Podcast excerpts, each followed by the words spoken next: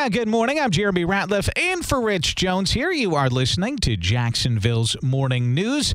Joining me live on the line right now, Clay County's Director of Emergency Management. You know him, John Ward. And good morning, John.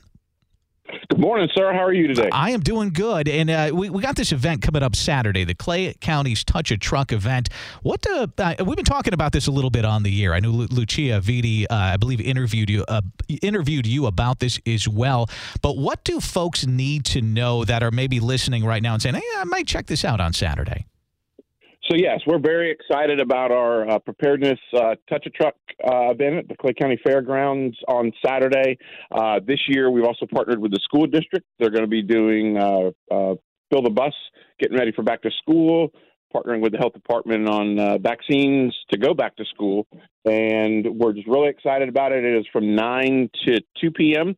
and the first two hours, nine to eleven, will be uh, sensory safe time mm-hmm. uh, with no light, no sirens. So we're really excited about it.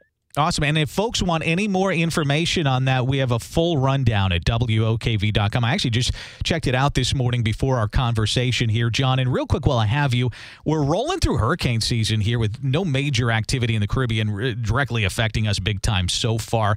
Are you concerned at all that folks could become complacent? I think I think always that is one of the biggest issues that we deal with is is the complacency issue in our community, and that's why we would generally use events like these um, to really get that preparedness information out to our folks because mm-hmm. we've just really got to be prepared at all times. All, always, absolutely. And uh, John, thank you very much for taking the time. And uh, once again, folks can find more information about that event, the Touch a Truck event, uh, at WOKV.com and Lucia Vitti's story.